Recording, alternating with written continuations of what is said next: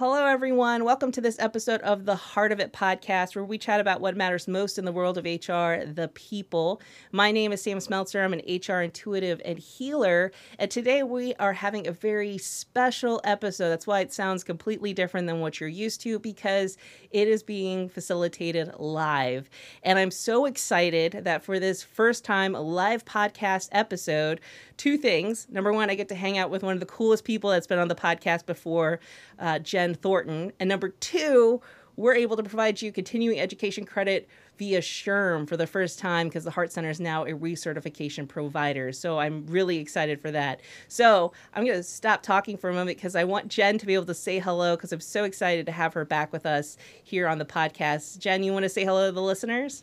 Hello, everyone, and I'm thrilled to be here. Sam and I could talk um, H R business all day, every day, and get lost down that rabbit hole. Yeah. So we have a really fun show uh, planned for you today. We're going to talk about this concept of cultural onboarding. Uh, but because this is a little bit off from what we typically do on the show, I want to take a moment just to formally introduce Jen and make sure that we all know why she is the subject matter uh, content expert for our conversation today and why I invited her for this dialogue. So a little bit about Jen.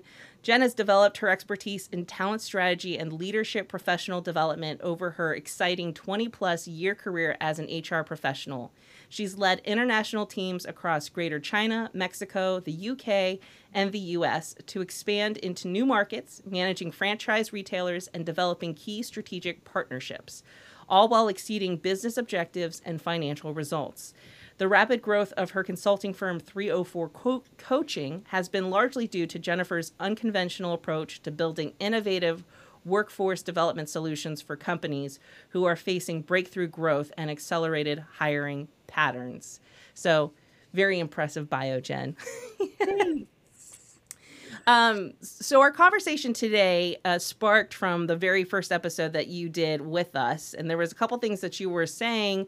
Um, and at the time we were recording, I was actually teaching my recruitment class uh, and we were doing this active project. And I just, there was so much correlation that I thought, gosh, this would be cool to have you as a guest speaker. And then I thought, well, why keep that isolated to just class when so many others can benefit from that information as well, and then birth the idea that we're here today with you to have this live dialogue. Um, and so when we came together and kind of talked about the things that were my aha moments from that, it resulted in us kind of naming this episode Cultural Onboarding. Um, and I know this is probably a new concept, not just for students or new H R practitioners, but probably for tenured practitioners as well when we're talking about recruitment and retention. So, Jen, I guess let's start with, what is cultural onboarding? So if you were to define it, how would you explain that to everybody listening today? So how I would define culture onboarding is really the way in which we work together in this environment. And when we're hiring and recruiting, you know, yes, we're looking for what we love to call culture fit. Um, and that may be someone who matches those um, cultural statements that we have in our handbook, and we have them on a poster on the wall. And it says things like authenticity or innovation or collaboration, any of those types of things. But then what does that actually mean? And how does that play out in the workforce? And so when you're onboarding someone new, not only do you have to think about how to teach them how to do their job, you have to teach them how to interact in the environment in a way that's productive, in a way that allows them to feel comfortable, to um, ask questions, to collaborate, to do all the things you want them to do. And that can be as small as, you know, um, we have um, a, we have a consistent kind of unwritten rule that we end meetings on time. Or it could be, you know, we help our, our media department before we help others to ensure that the workload is never kind of left at the bottom of the train. There's a lot of things that it could be, but it's really about, how does the team come together and actually do the work we've been, we've asked them to do? Mm, yeah.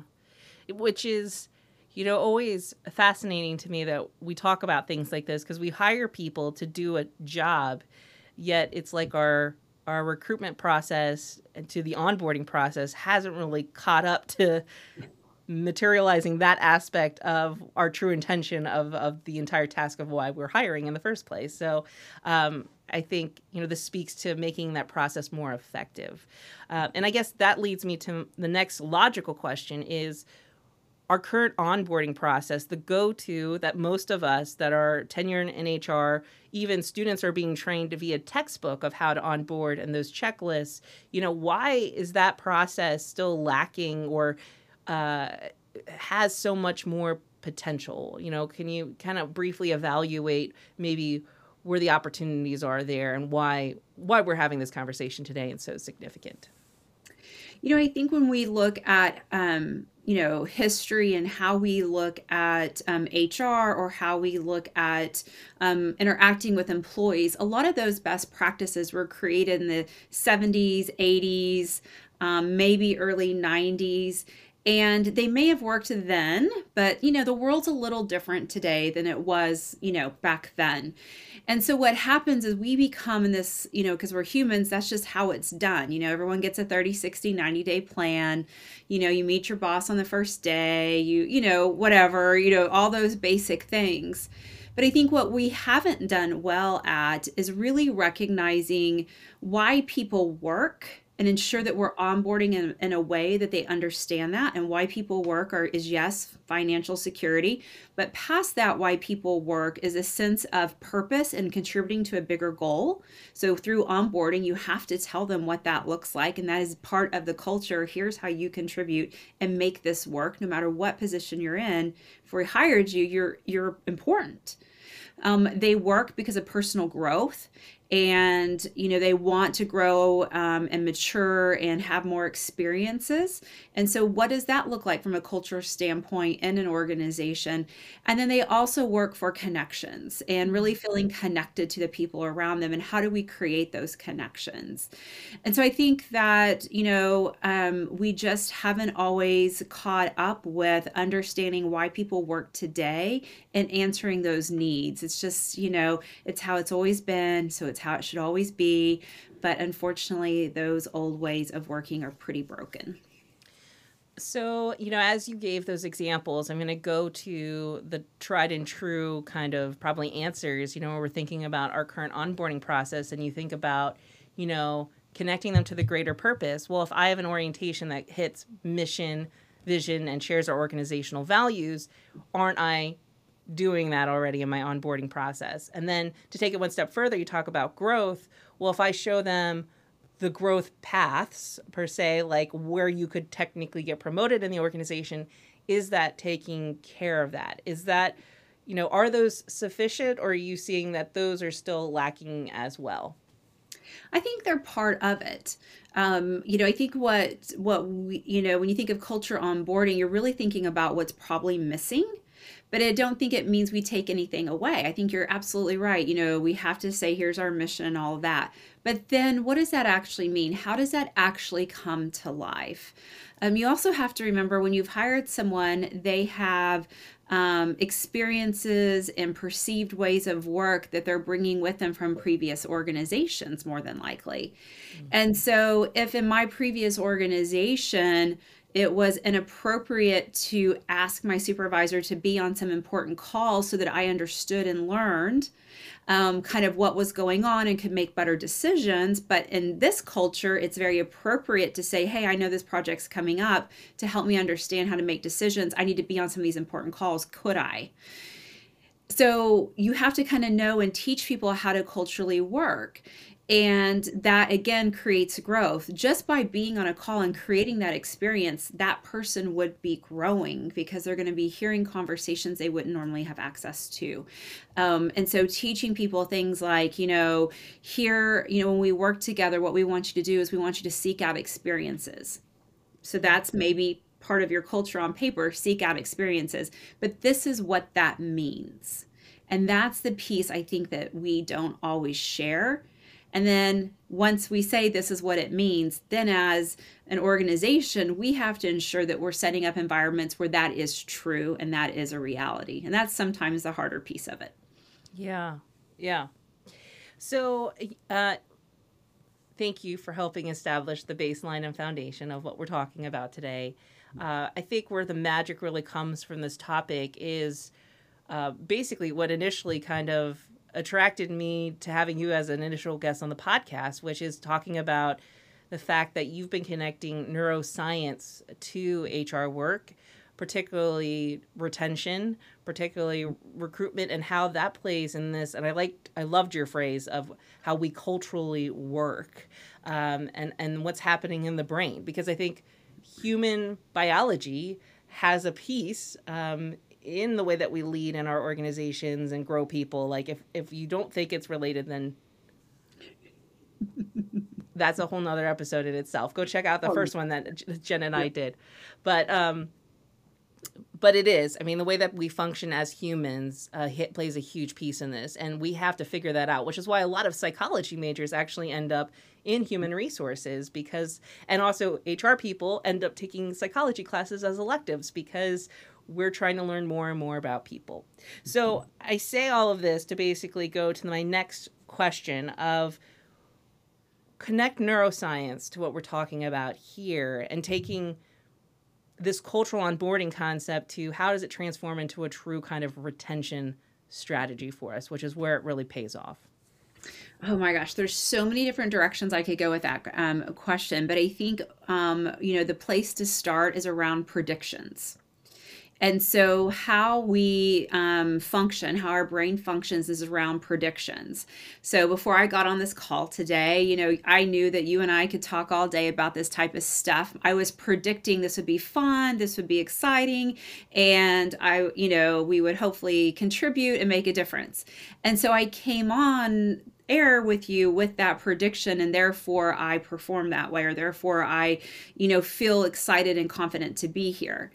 Now, same thing happens in any work situation. And so if I have these experiences where, you know, if you mess something up or you fail, you're in big trouble, but yet at this new organization, it's called experimenting. And so therefore it's okay to not get it right because you're learning what doesn't work and you're learning how to be more efficient, then my brain may predict, I can't try anything new because if I fail, I'll be in trouble, because those are your predictions. Now, with you do culture onboarding, you help create those predictions. You say, here's how we look at failure. Here's how we look at experimenting. Here's how we look at having difficult conversations with your peers. This is how we think about cross-functional conversations. And so allowing, instead of allowing someone to make predictions based on their past or the unknown, you give them those predictions through language and through cultural onboarding to say, this is how we work. This is our way of work. And you could have three job descriptions. I don't know, we'll make one up. You could have three people that are doing I T security, and you could have the exact same job description. And you could put that same job description in three different companies, but their culture and their way of work would make those jobs feel like three different entire jobs. And that's, you know, a good way to think about that cultural onboarding. The work may be the same on, on paper, but how we do that work is what's so important. You know, I love when you talked about starting with predictions, because that just made me do like a couple more steps back in where does cultural cultural onboarding begin. Um, the students that are attending today, their first project was doing something called an employment brand audit, where they basically looked at the marketing from an employment brand, but also from a consumer brand, if they are aligned, because mm-hmm. everything is sending messages about, do I want to work there or not work there? Mm-hmm. And so now I'm thinking, my gosh, by the second they come onto our website, read the initial job description or the posting or the way the application process is handled, that is all feeding into the predictions for the way that we're going to function in that environment, right? Absolutely. And I love that your students are working on employer branding. I, it is so incredibly important. It's always been important. It can't be any more important than it is right now. There's no secret there is a shortage of workers who are interested in a traditional job. And one of the reasons they do work is connections. And so employer branding is that connection to a company prior to applying. And, you know, too often we look at a job description as, oh, I need this I T security person. I better go find one at the I T security person, you know, store, and I'll just go pick one up. But this is a long-term, you know, recruitment is truly a long-term strategy. It is not a short-term strategy. And every piece of information you put out about your organization um, starts to tell people, how do you do the work? And, you know, sharing stories of employees, even sharing um, a story around, you know, if someone came in and said, you know, it took me four times to figure out how to land this one product, but we finally did it. But instead, employers say, we've got this great product. Mm-hmm. But what they don't share is the story of what it took to get there. Because that's really the culture, right? Oh, did that person yeah. get to try it for six months and then finally figured it out, and we're celebrating the actual six months of failures and figuring it out? Or are we just celebrating the end result? Mm-hmm. And that starts to give people this idea of what would it be like to work there? And when you've got three or four job offers on your table, you're making predictions on which place will I fit best and which place will I feel the most connected. Yeah. Wow, that just totally, like, you know, one of the things that popped in my head is thinking about, like, the iPhone. Like, how cool would it think would it be if it was, and it probably is posted somewhere, but the process of who mm-hmm. thought of the phone, who makes the call when it gets bigger or smaller, or, and what was that process like? And then I also, at the same time, had the thought, does no one talk about it because it was such a horrible working process and the culture was so terrible, so you don't want to air your dirty laundry. But, like, there's a prime opportunity where you have a great marketing tool, but maybe can't because your culture is not marketable. Yeah, there might be some of that um, for sure. And I think that, you know, there is, in today's world, there's this sense of transparency and authenticity. You know, if an organization starts putting out these, you know, um, kind of mirage stories of how amazing it is, and there are people going, that's not where I work. I'm not sure where they got those ideas. That hits Glassdoor. That hits on LinkedIn. When you post a picture, someone's going to make a comment saying that is not true.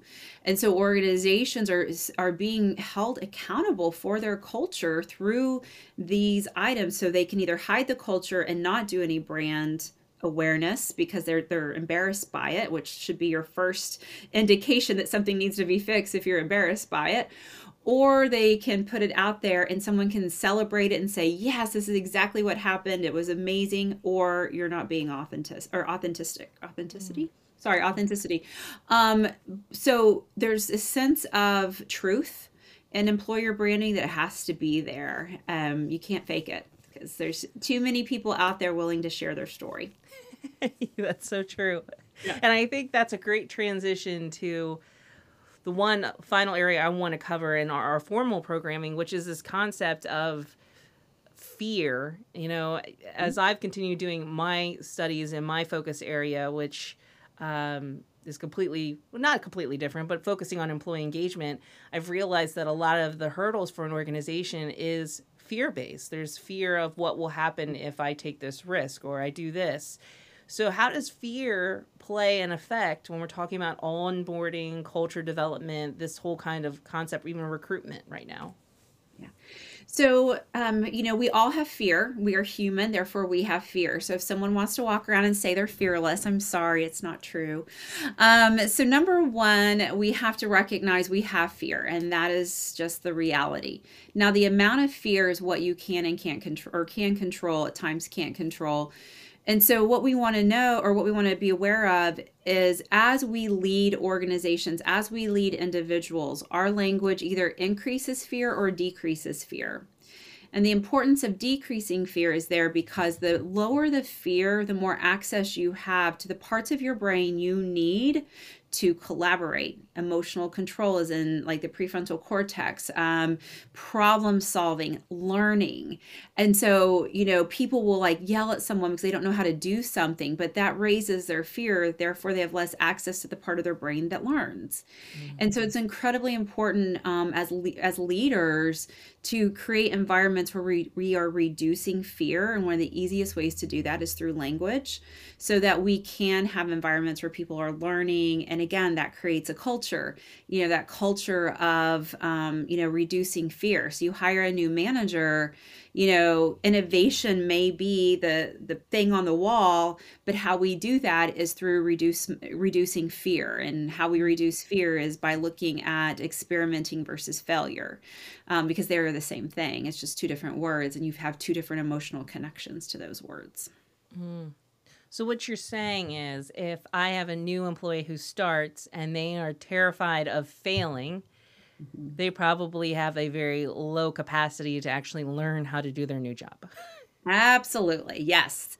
They go hand in hand, and you, you know, you can't have north without south, left without right, or dark without light. You cannot have innovation with a little bit of fear. You ha- because we are fear-based animals. And so the reduction of fear gives you more space for more innovation and learning and all that good stuff.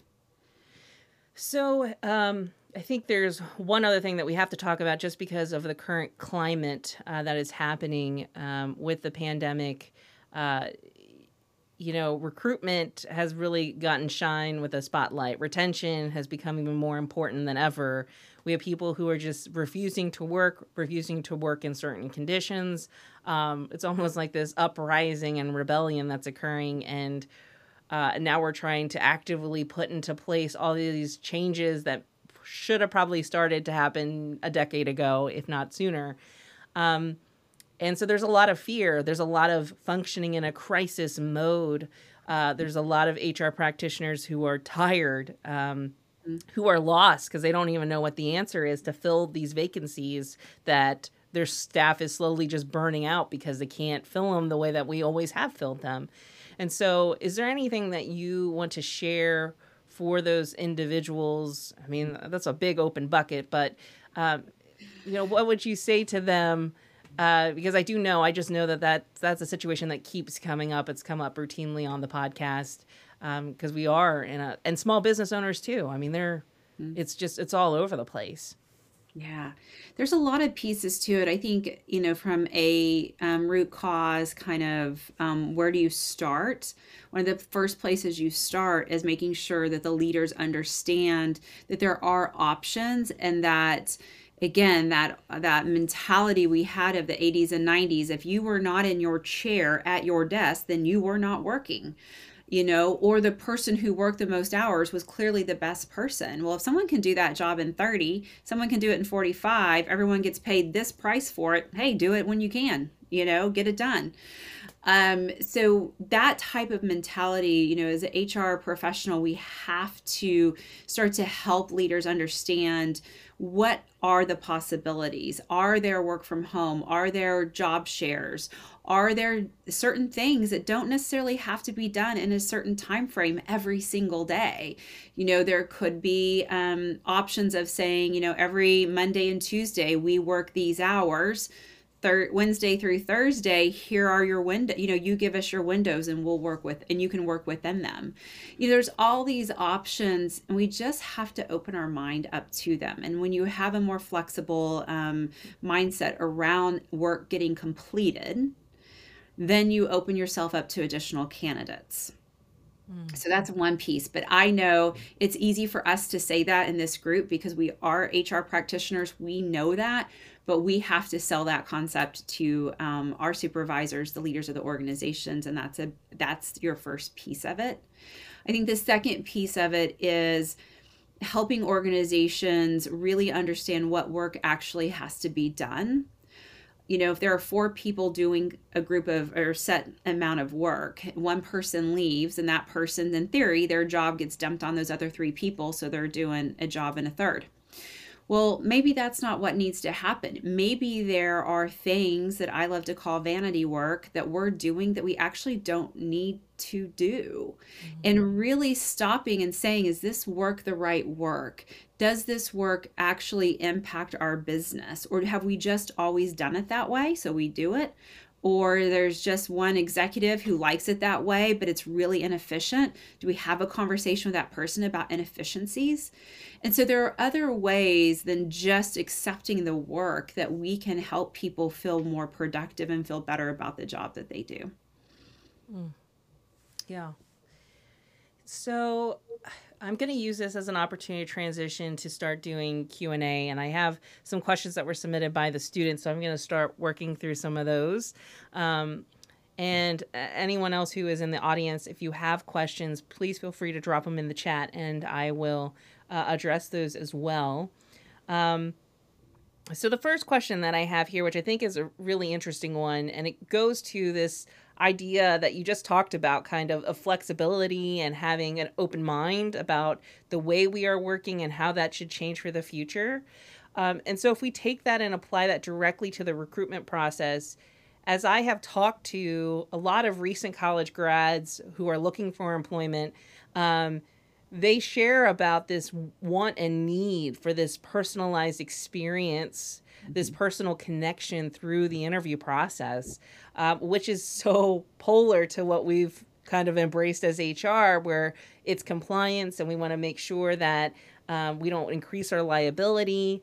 Um, we don't want to, you know, cross any boundaries. Uh, now, I do know, and I know a couple people who signed up to attend us live today, I know they're very experienced interviewers. And, and when we've done it for a long time, we can do that personal connection because we know where the boundaries are.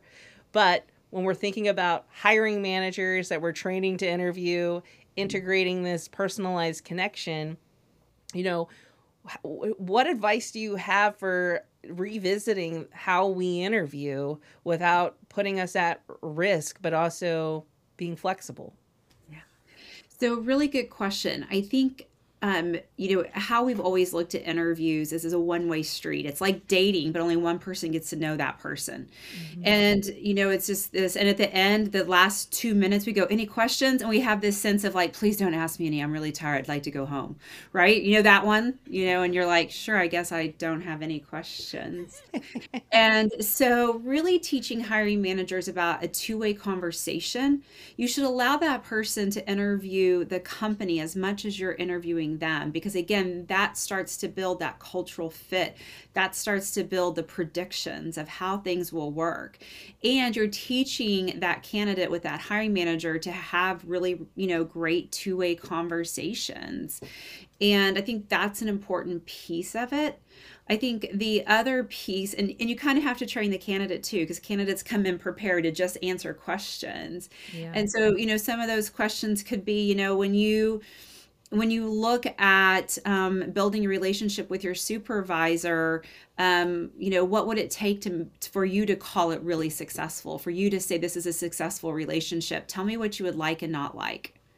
You know, and so, you know, that then creates a conversation. Well, I don't like this, or I do like that. Well, I, I, I can see this piece of it, but here's how I work. Is that something that you would be negotiable on? Because here's, you know, we can't be flexible five days a week, but we can be flexible three days a week. Mm-hmm. And so it's this, you know, conversation and getting to know each other, because you're, they're going to make a better decision on the fit, and you will make a better decision on skill and fit. Um, and again, you're building up conversations. The other thing with hiring managers is they need that person. They're desperate to get that person hired, right? All of those things, that feeling we have in our stomach as a recruiter, like, please let this interview go well. And that's how I started my H R career, as a recruiter. And I know that feeling when you know they're in the interview and you're like waiting for that recap phone call. See how it went. Um, so, you know, people want to know what the purpose is. They want to have, so we've talked about connections and that two-way street, but how do you create, you know, purpose? And so that hiring manager and that recruiter have to have the same story about why this position is important. And so, you know, that hiring manager saying, if you take this role, here's how you'll impact our business. Here's why this role is important. You know, is this purpose that would fulfill you? Mm-hmm. And that's an important piece too, because that's why they're showing up. And it's why they're leaving, because they don't have it.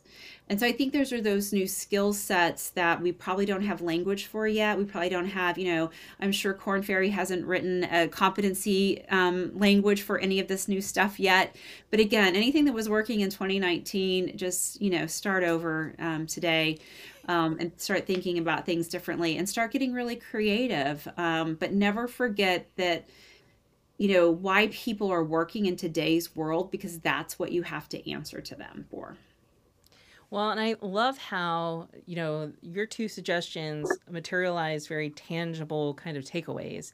I mean, the whole concept of the two-way conversation, by provoking that, you could do a structured interview guide with those prompts, like what you said, and it's not too far from what we have been comfortable with. You still get to maintain control of the context of the questions, yet you are generating that personalized and giving them more freedom, um, you know, which is, is always one of the big hurdles.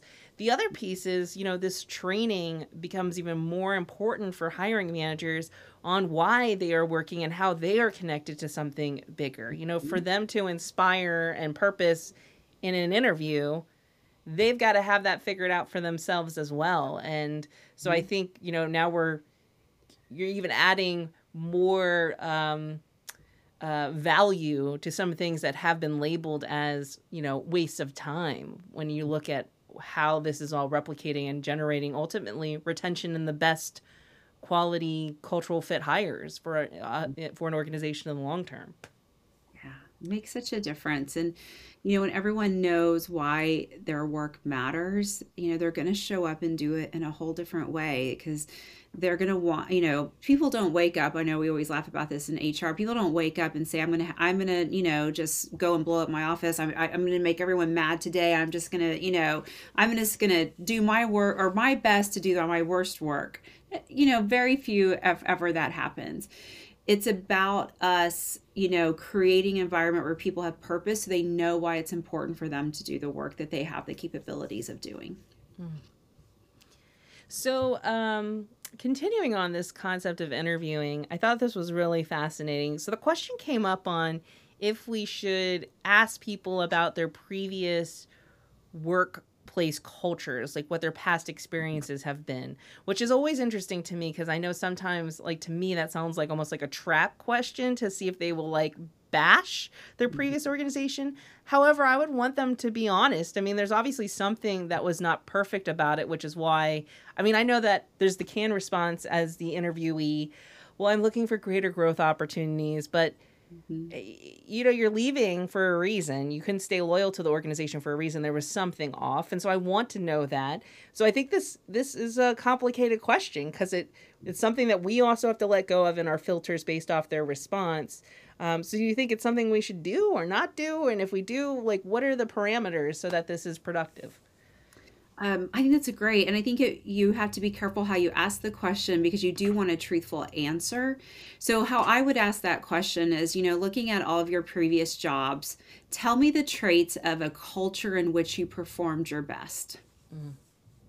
And so then it's not necessarily about one or this, it's a collective traits, because they may say, well, I like this from this job, I like that from that job, and this first job, I like this one thing. But if I could get all five of those right here, that'd be really amazing.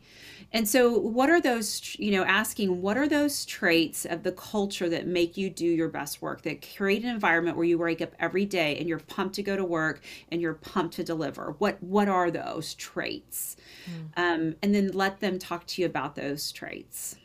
Yeah, I think that's a great, and I love how you gave the example, because I think the goal would be that they kind of create this uh, perfect little, I don't know if this is a great reference to share on the podcast, but cocktail of their perfect, yeah. the perfect co- cultural cocktail. Is that, I don't know. I like it. It works. um, all right. And then the other last piece, and this links back to when we were talking about employment branding and, you know, this fake work and that kind of sabotaging us in the long haul. So, you know, how honest and transparent should we be in the interviews? As, you know, I know that I've worked in places where I definitely was selling a dream that was not the reality. I mean, I could see the potential around me. However, that was not what they were going to be walking right into on day one. Um, and now I think we're asked to be more authentic than ever. Um, but, you know, where's that line that you're airing too much dirty laundry, but, you know, but also still being truthful? Yeah. You know, no matter how great a company culture is, there are things that aren't perfect, because, you know, um, I always think of culture and a work and a job as, you know, kind of like marriage. You, you know, my aunt, when I was young, once said, here's how marriage works. You find someone whose weird stuff doesn't get on your nerves, because everyone's got it. And I kind of think of jobs that way. You find a place where there's stuff that's not great, doesn't bother you because there's so much good stuff and you can live with that. Um, and that's obviously kind of simplifying things, but I think that you, you're, you're as honest as you can be um, in an appropriate manner. You know, if you have an organization that's in fast growth cycle, so there's rapid change, then you can say, here's what's awesome about being here. We are growing like crazy. We have added, you know, forty positions in the last twelve months in this company. And there is such a sense of excitement about where we're going. The flip side of that is we're still figuring out some of the ways we work together, and we're still figuring out efficiencies. And that's going to take us some time to figure out. So if, if you want to come along for the ride of the growth, here's what it feels like. If you want to be somewhere really established, I don't know if you would enjoy being here. Mm-hmm. And that's, you know, a truthful answer of what's great, but what's the other side of that? Because, you know, there's always, a, always a trade-off. Mm. Yeah. So we're going to um, transition and talk a little bit about those hiring managers and the training for prepping them, which we already kind of hinted at. Um, and I thought this was very appropriate, and Uh, I think it links back to your bio, and, and Jen knows. So Jen was my coach at one point, and one of the reasons why she was my coach is because she's much better with finances than me. And so me getting my my or, my business house in order was very important for me. So, um, and I was terrible at this even when I was in the corporate environment. You know, budgets. Um, you know, H R is routinely told to do a lot with less, um, but. That H R prep, those H R trainings, even the one of helping them figure out why their work matters and how that's going to send those ripples, mm-hmm. is imperative to retention. So the things that we're experiencing right now, a lot of them can be resolved fairly quickly if we can get hiring managers on the same page and prep the way that they need to be. I mean, they can make some of these shifts that could be monumental and some of the quickest changes we can see in this entire process, um, by kind of multiplying yourself using them. Um, and so the question comes up about, you know, budget wise, what do I even think? And I know this is going to vary on every organization, but it, do you have any kind of advice as far as logically what I should think if I'm going to try to pitch to have some money to invest in this? What, how do I figure that out? If, if there's an equation, if there's, I don't know, an algebra equation or something like that, that Ooh, I should use. That. I was actually good at algebra. Oh, letters should never be in math. That was very confusing to me. Um, so I think the first thing you have to do is recognize the cost of turnover, because that is something that most leaders don't understand. Um, I just got back from a conference um, and did a whole workshop on the cost of turnover. Um, that dollar that they want H R to save will be spent somewhere. You just have to decide what line item you would like it on. Mm. Would you like it on your sales line item? Your your sales are down ten percent. Would you like it on, um, you know, um, product sitting in the warehouse because you can't get the people to unload the truck? Where do you want that dollar to be spent? Because it will be spent somewhere. And so um, really understanding the cost of turnover in your organization, and that is different from everyone. If you look at, you know, there's a lot of different numbers out there. You know, I know S H R M uses the standard of one point five a person's salary. And I would say that's true for a lot of positions, but then you look at positions where someone has a ton of institutional knowledge and is able to do probably three or four jobs all wrapped into one because they're so efficient. You lose them, it may be two to three times their salary. Mm-hmm. Then you think about some high demand, really specific jobs. We go back to our I T security job. You know, I T security professionals are incredibly hard to find in the market. So, you know, you lose one, you get hacked. That could have cost you a hundred times that person's salary. Um, and so really stopping and thinking about your makeup of your organization. Every time you lose someone, who is that person? What were they doing? What were their impact? What's the impact of the team now that they're gone? And start to really put some numbers to that, and then go ask for a percentage of that. Now, you know, you could say I've lost four people and it can add up to a million dollars in a blink. You probably can't go and ask for a million dollars in cash to do a recruiting project today unless you're a really, really big company. But you can go and say, here's what it's costing us. I'd like fifty thousand dollars out of this one million to see if I can move that number and to really start to think about how to drive our organizational results. Then you have to track the progress and you have to keep going back and saying, here's what I did. Here's the impact. Here's where we're moving the needle. Here's how things are more efficient. You know, even things like, you know, our supply chain um, picked up um, one day in shipping time between unload and sort and reload. That's millions of dollars back to an organization. And as an H R practitioner, if you can say how your retention created a, you know, a one day efficiency, heck, you paid for it and then some. And that's how you get budgets as an H R professional. You talk about how you strategically, positively impact the business. Yeah. Wow. Yeah, see, that's why she was my coach. It's always about impact. Who cares how you do it? Make an impact. Um, well, and I, I think, you know, the perfect place to start is turnover, because people are experiencing a large amount right now for a variety of different reasons. We have people who don't want to work in this environment, and so they're doing early retirement. You have people who are burnt out. Uh, you have people who just realize uh, it's not worth it anymore. So we've had all of those kind of come to a head at the same time, which is a perfect storm and a lot of fun for all of us to navigate. Yeah, immigration's at an all-time low, and that compounds over yeah. years, especially in sectors who really depend on immigration. Um, there is, there's just a lot of ways to make a dollar in today's world. And so organizations have to understand that, you know, just providing a paycheck doesn't provide a reason for people to show up, because they can go get a paycheck in a lot of different places in today's world. Yeah, yeah. So um, let's close out this topic on H R training by talking about what is this, you know, so if I'm prepping these hiring managers and say, I do get this budget, what should it look like? Like, as long as I get a PowerPoint slide and I run them through it, is that sufficient?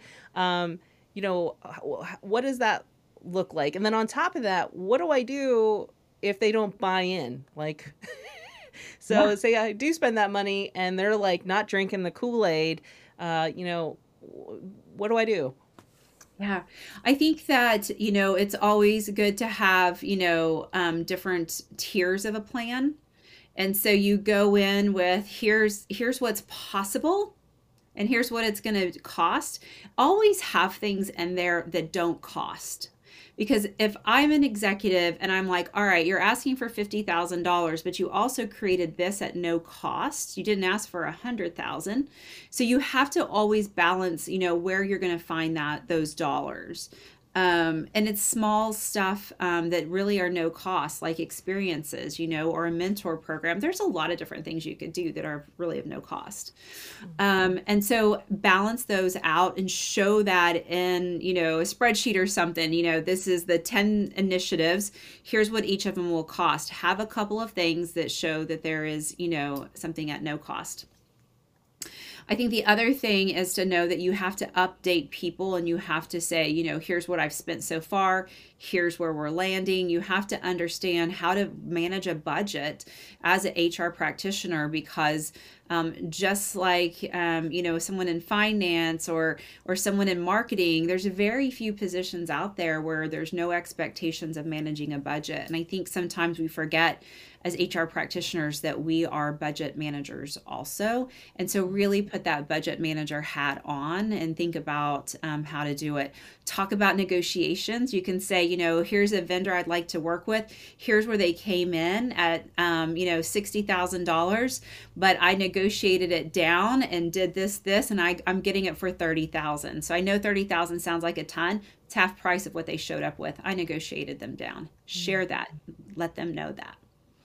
Yeah.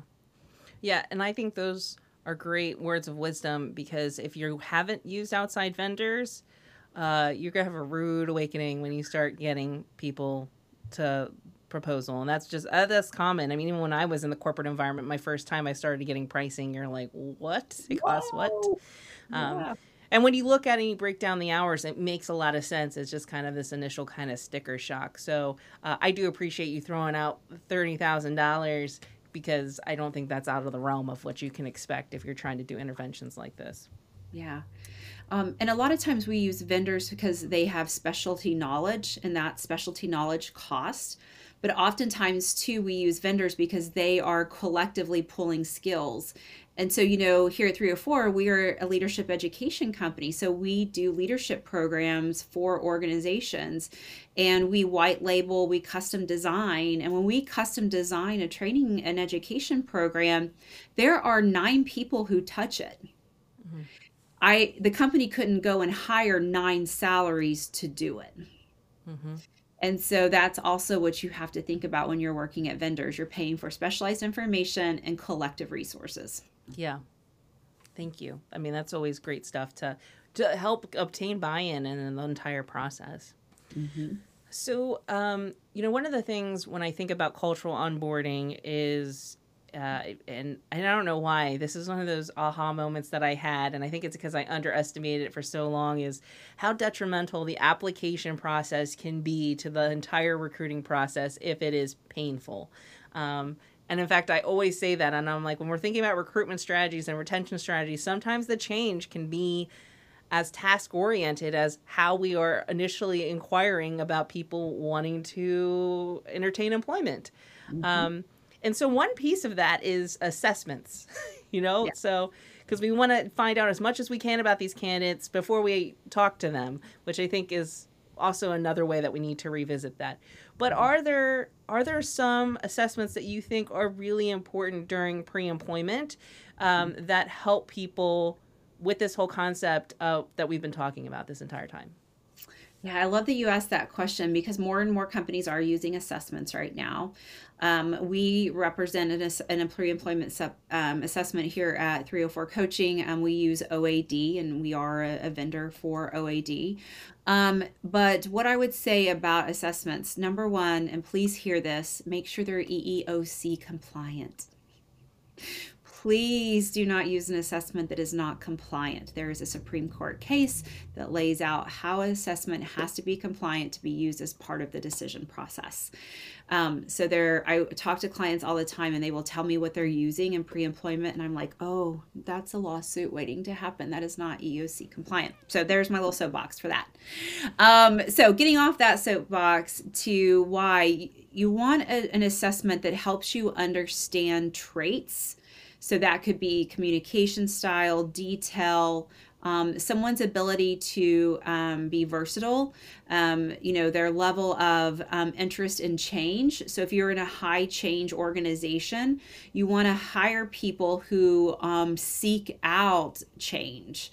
Um, if you're hiring someone for a position that's um, in a high change organization, but yet it's maybe Um, a tax accountant, well, you can't get really creative. You got to follow the rules. So maybe you find someone who you you don't want someone creative there. You want someone pragmatic, um, and decision style, because that's, again, goes back to the culture. How you make decisions impacts the culture and, and how that works.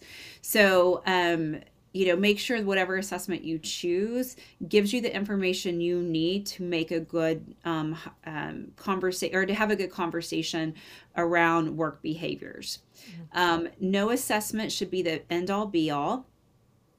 It is part of the process. So it's about the interview, or the conversation, as I'd like to say. It's about the conversation. It's about the connection. It's about the assessment and the way that person um, works. Um, it's about their experience, their knowledge, their education. There are a lot of pieces of the puzzle. Um, too often people want an assessment that's like a silver bullet, and um, if I can find it, I will, and then I'm going to be the richest person in the world, and Sam, you and I'll just go off and live on the beach somewhere and oh. talk business. I like how I'm included in that. So. You know, me too. um, so I'm going to push you back on your soapbox, because I think that, you know, the way that people have found a way around it. So they've heard, you know, if it's not E E O C compliant, don't do it. It's a liability. So then they do it immediately post hire. Um, mm-hmm. With the tagline, I'm getting to know them and how they fit with the team. Now, I'm just curious your thoughts on it being that particular step in the process, considering what we just talked about in regards to fear and uh, how that impacts the individual, the new hire, and their ability to truly onboard into the culture. Yeah. So if your organization is using um, a assessment, um, how you view that assessment, how you talk about that assessment is key, especially if it's not E E O C compliant. So if um, you do one after someone's on board, it was not part of the decision style, but it's part of way of work or, you know, team building or any of those types of things, then the organization has to view them as a piece of the puzzle. Just like in the onboarding, it's not an end all be all. It's not, um, oh, I hired this person and, you know, they did this assessment and I just found out, and I'll use a color because everyone uses colors in assessments. I just found out they're a purple. Purples don't work around here. And then all of a sudden they start treating that person poorly um, because of that. That's not okay. Um, how we have to look at assessments as it is information to how to work with someone better, um, how to help them work better within our culture, and that we celebrate those differences. We move from differentiation into linkage. Um, linkage is what I like to call really strong teams who lean into differences. And um, we have to look at those differences that way um, as an organization versus, you know, judging. Mm-hmm. Yeah. The other piece I wanted to hit from your previous comment, you talked about the assessments, you know, behavioral based, trait based. Um, and you made examples of referencing the traits, you know, for example, if this organization is experiencing this, this might be a trait that you're looking for. Um, you know, this is a big part of human resource development, which is not everyone's specialty niche, you know, assessing from jobs, understanding the traits you're seeking. So now we're looking at specific traits that equate to success in our culture, um, which might be totally foreign and not something that you're actively doing right now. And so now like that, you know, that could overwhelm me in itself. Like, oh my gosh, now Jen just said this, and now I'm trying to figure out what in the world are the traits that basically might serve as the foundation for my entire cultural onboarding. So how do I start picking those out and identifying them? Any tools or resources, or, you know, how, how do I do that? So anytime you are in conversations about possibly bringing in an assessment, um, survey, whatever you want to call them, never call them a test, um, and um, you're trying to make that decision, what I would recommend is say, I want to do a test case of performers. And, you know, it can be maybe everyone in one department, or maybe, you know, if you're trying, depending on what you're looking for, it could be across the board, and do a good twenty-five, fifty person if you can. Um, and, and you know what, their vendors, they're going to want to sell you something. Ask, ask them to do it for you for free. Um, and cause you can negotiate with vendors, I promise.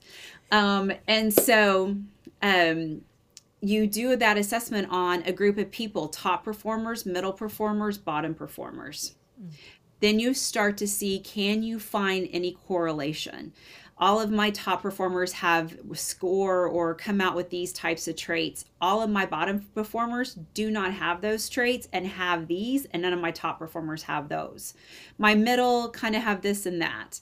That starts to allow you to pull apart the data and um, really start to say, oh, this assessment is identifying these types of traits for this job, because I can see the difference in the in the profiles between top and bottom performers. Um, it's really interesting work to do.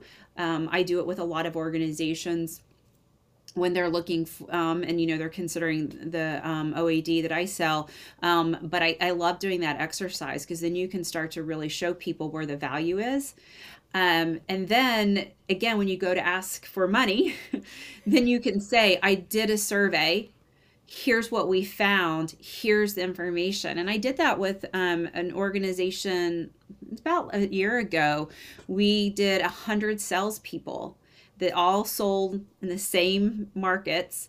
And we were able to see that exactly their top performers' profiles were polar opposite to their bottom performers. And we found those consistencies, and we found that information. And so they were able to go back to the board and ask for funding, because, you know, we could start to prove what what the results were um, through um, analytics. And, you know, the world of H R, of it just being the policy police, you know, it is a, it is a, a data-driven um, department now. Um, it, it's a finance department. It is an analytical department. It is a talent department. Um, it's a risk assessment department. And I love that H R is so dynamic because there's so many ways to um, really drive the success of an organization. Yeah. Well, and I also, I love that your example is partnering, collaborating with a vendor. So like you didn't automatically say, well, here's like how you have to clear the next week to go ahead and find these traits. You actually talked about how you can collaborate with these vendors. And, and I think that's something that, um, I don't know, I guess I took for granted. I mean, I naturally figured that out. If I'm going to pay you tons of money, you're going to show up and, and serve in that space that you're helping me with and be part of my team. And so you need to create those partnerships with your vendors and, and do that. Yeah, I think it's one of the competencies of the future leader is how do you partner with outside experts and how do you bring them in? How do you know when to bring them in, why to bring them in, how to leverage them? Um, and, you know, because again, you can't hire every expert in your organization anymore, no matter how big you are. And um, learning how to work with the appropriate vendors and get the most out of them is, is a skill set. And I think, you know, at some point will be a true competency. Yeah. So my last question for you today, um, which if the students are still on, which they're supposed to be, will benefit from this. So their, their final project is to recommend a recruitment, not a recruitment, a retention strategy that's supposed to be sourced in modifying something in the current onboarding process. So from start to finish, um, if you were going to provide three helpful hints of somewhere specific that they should go, so they're supposed to get tangible and small. So something, not these big, like have a inclusive culture. No, something that you could actually do, like add to your to-do list. So if you were going to take, it could be three areas, it could be three very small things, but if you would, you know, they could be wish lists that you would want them to look into because you think these are areas that really need to be explored and, and shifted and changed. Um, it could be areas that you're curious about that they would conduct further research on and, and find out. But if, if you're going to give them three kind of helpful hints to take their work further on their path of trying to figure out what they should be proposing or thinking about, where would, where would you take them? And so they're proposing, I just want to make sure I have it right so I don't give you, you know, wrong stuff, um, how to make the onboarding and retention more efficient. Is that correct? Yes. Basically okay. Creating a retention strategy, okay. But by morphing the recruitment onboarding process. Yes. Oh, awesome. So I, if I was going to do that project today, um, what I would do is I would divide it up into the, why, the reasons why people work, and I would put something under each of those reasons.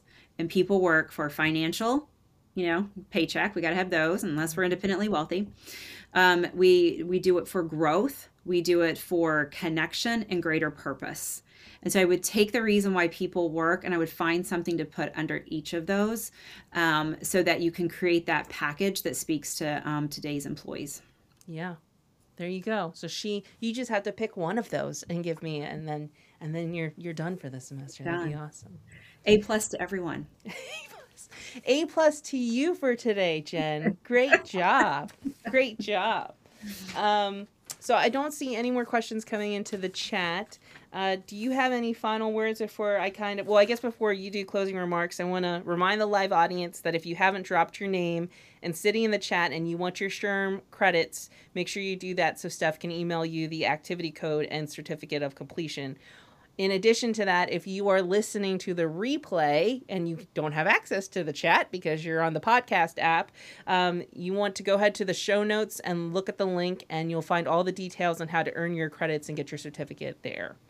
Um, but yeah, so other than that, uh, now I'm going to turn it over while, while we're waiting to see if anyone needs to drop their stuff in the chat. Jen, you have any final remarks that you want to say about today? Oh, well, number one, thank you for having me. Um, you know, I always have such a great time with you and you inspire me every single day. So thank you for that, Sam. I do appreciate it. Um, I think uh, my final notes are, you know, don't look at yourself as an H R practitioner. Look at yourself as a talent strategist. And that's what we are as H R people. We are strategizing with the organization to deliver the business results through people. Just like the finance department has a strategy, the marketing department has a strategy, the um, the supply chain group has, a, everyone has a strategy, but H R people don't always stop and say, wait a minute, I'm supposed to have a strategy too. And so keep your mindset set on, I am in charge of the talent strategy to deliver the results. And if you approach H R functions with that mindset, you will connect with the executives in a way that you've never connected before. You will be invited to the table. You will be a trusted advisor, and you will have incredible results. Oh, thank you, Jen. Great final words. And I highly encourage all of you to check out the show notes for more information on Jen, learn about three oh four co- coaching, also the O A D assessment. Did I say that right? Okay. O A D. One- I want to make sure I had the letters in the right order there, um, yeah. and learn about that, because that will all be in, in the show notes as well.